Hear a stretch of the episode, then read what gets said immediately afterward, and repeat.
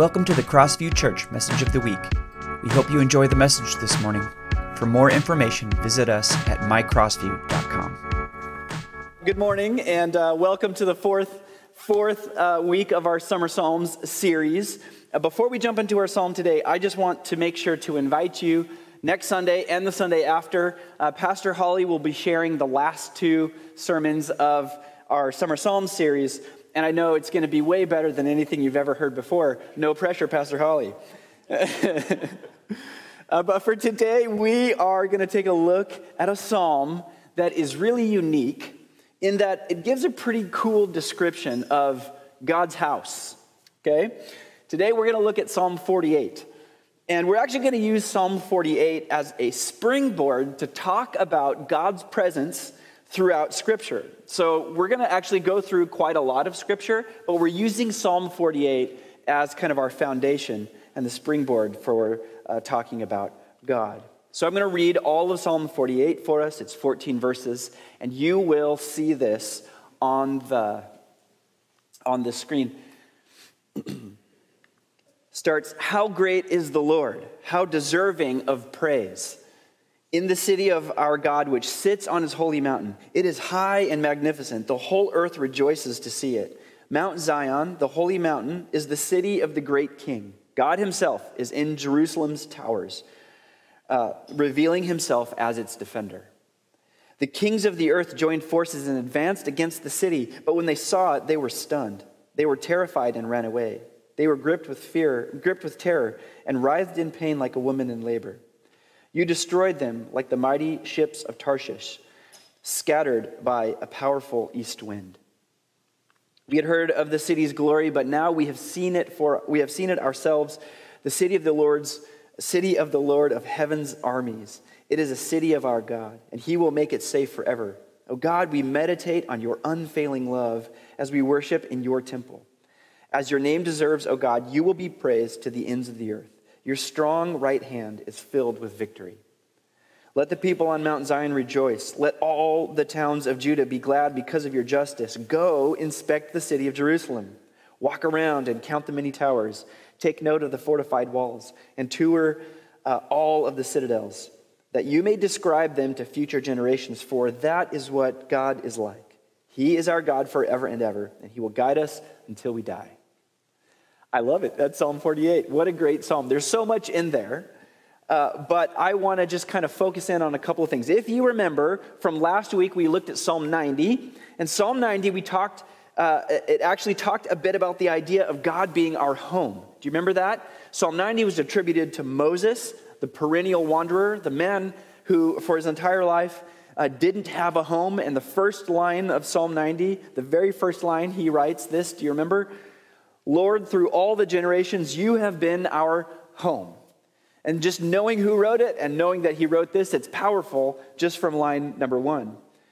Uh, and he goes on to say, Before the mountains uh, were born, uh, before you gave birth to the earth and the world from beginning to end, you are God, and you are our home. We talked about the idea that Moses wanted the people to know that God would always be their permanent, immovable, unshakable, eternal dwelling place where they could always be in his presence no matter what.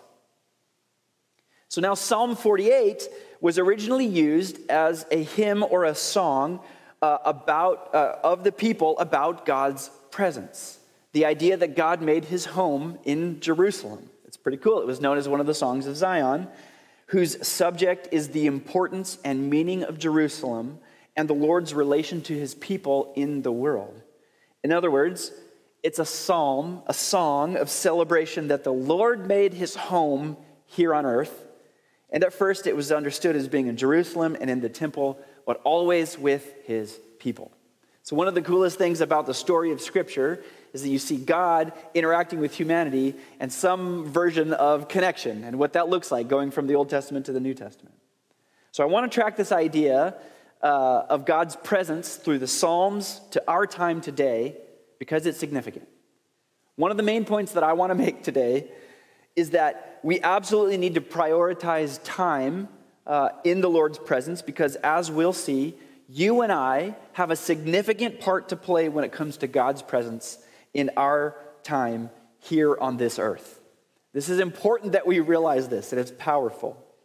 So, Psalm 48, I love this. It begs the reader, it begs you and me to spend some time walking around the city, right? To, to staring at the temple, taking in all of its detail, and letting your heart be in awe at what it means that the Lord God of Abraham, Isaac, and Jacob is victorious and will always be present.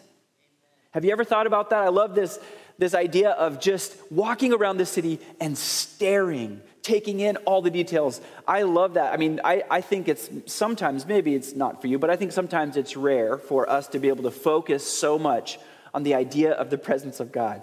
Obviously, it's, it's easy to understand the idea of staring at a temple, looking at all of that, but we have to understand Psalm 40, 48 understands that temple as God's presence.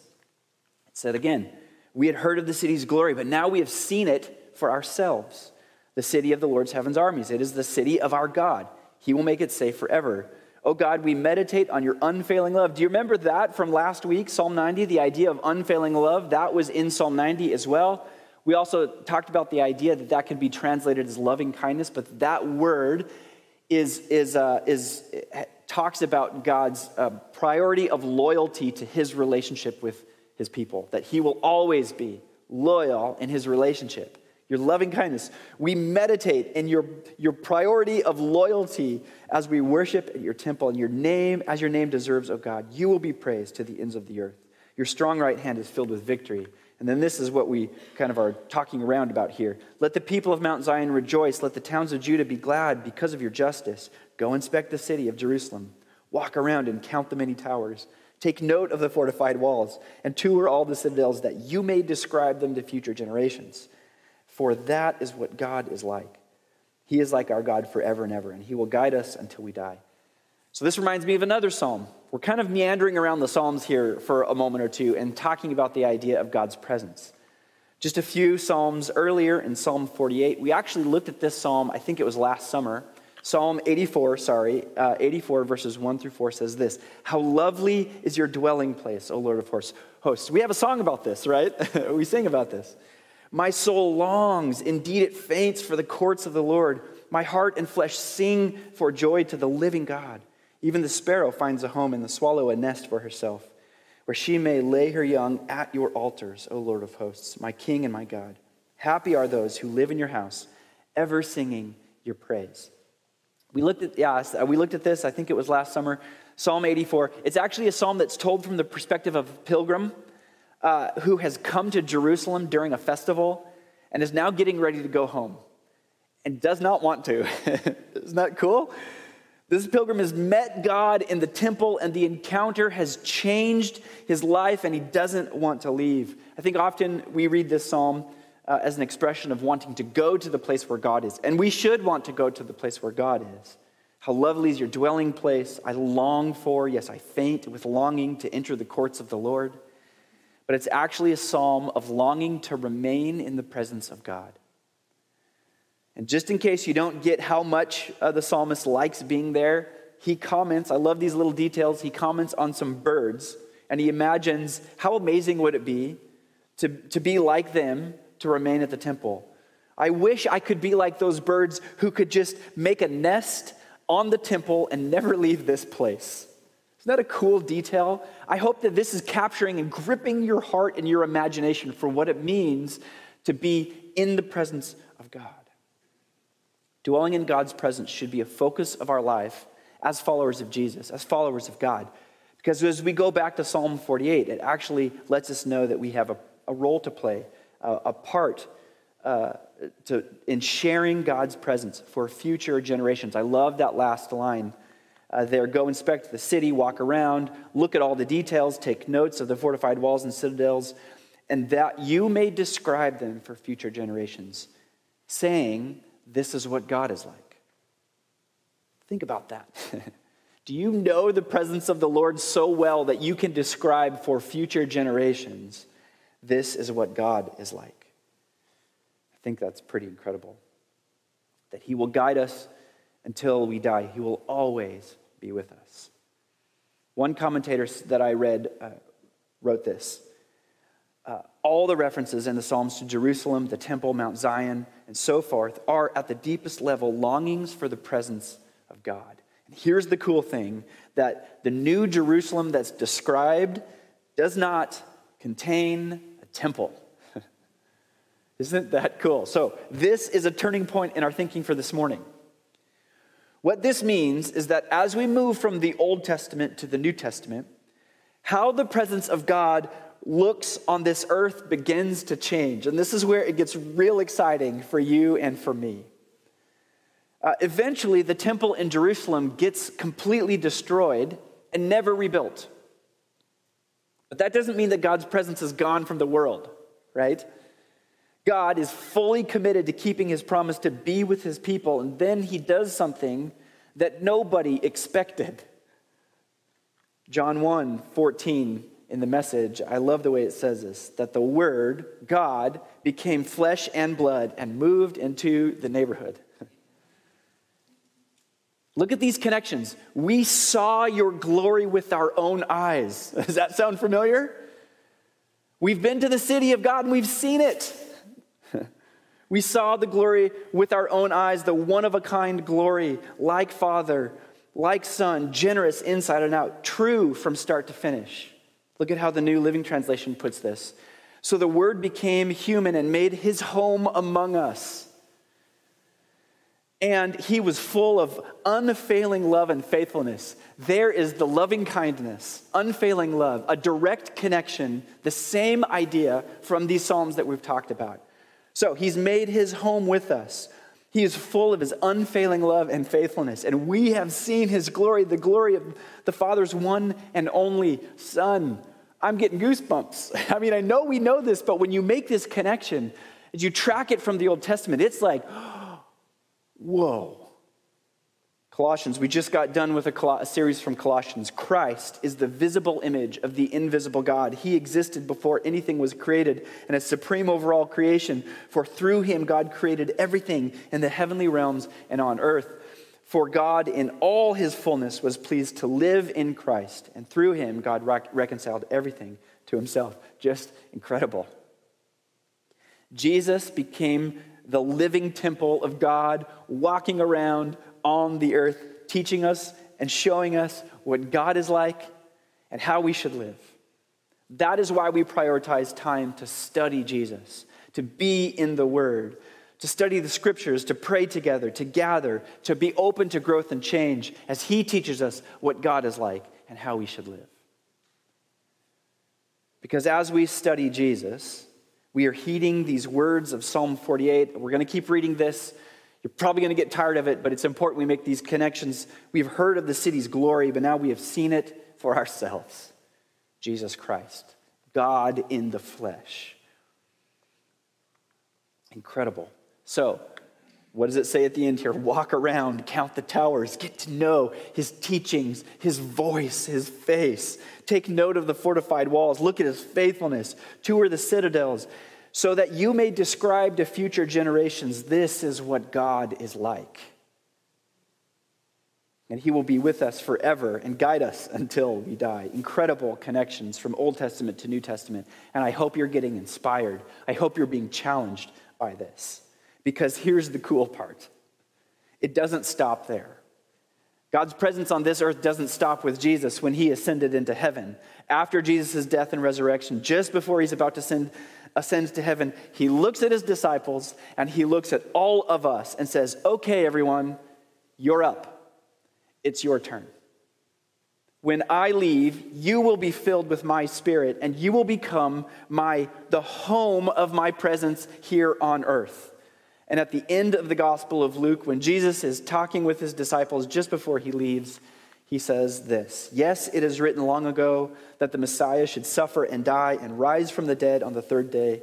It is also written that this message would be proclaimed in the authority of his name to all the nations, beginning in Jerusalem, that there is forgiveness of sins for all who repent. You are witnesses of all these things, and now I will send the Holy Spirit, just as my Father promised. Stay here in the city until the Holy Spirit comes and fills you with power from heaven. Wow. From then on, the home of God became you and me, not only as individuals, but as a community of people made in the image of God and filled with His very Spirit. As we sit here today, that is true of us. 1 Peter uh, chapter 2. I said we we're going to go through a lot of scripture. We're going through a lot of scripture. You are coming to Christ, who is the living cornerstone of God's temple. He was rejected by people, but he was chosen by God for great honor. You are living stones that God is building into his spiritual temple. What's more, you are his holy priests. Through the mediation of Jesus Christ, you offer spiritual sacrifices that please God. Just a few verses later, you are royal priests, a holy nation, God's very own possession. As a result, you can show others the goodness of God, for he called you out of darkness into his wonderful light.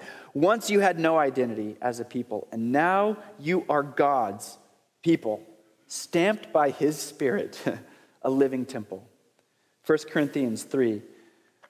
Don't you realize that all of you together are the temple of God and that spirit of God lives in you? It doesn't get any clearer than that, right? God will destroy anyone who destroys his temple, for God's temple is holy, and you are that temple. Wow. So, Psalm 48 is a song of remembrance about God's presence among the people. It calls us to walk around and to stare at Him, uh, thinking about how He is both victorious and that He keeps His promise for generation after generation, and that He is always with us. You have, you have heard of the city's glory, but now we have seen it for ourselves, the city of the Lord uh, of heaven's armies. It is the city of our God, and He will make it safe forever. Oh God, we, uh, we meditate in your unfailing love, and we worship as we worship in your temple. As we think about God's presence throughout the story of Scripture, as we think about how we are now the living uh, temple uh, where, where people can see God, we get the opportunity to put God on display. My question to you this morning is how are you putting God's presence on display in your life. Understanding that you are part of this living temple, what does that look like for you?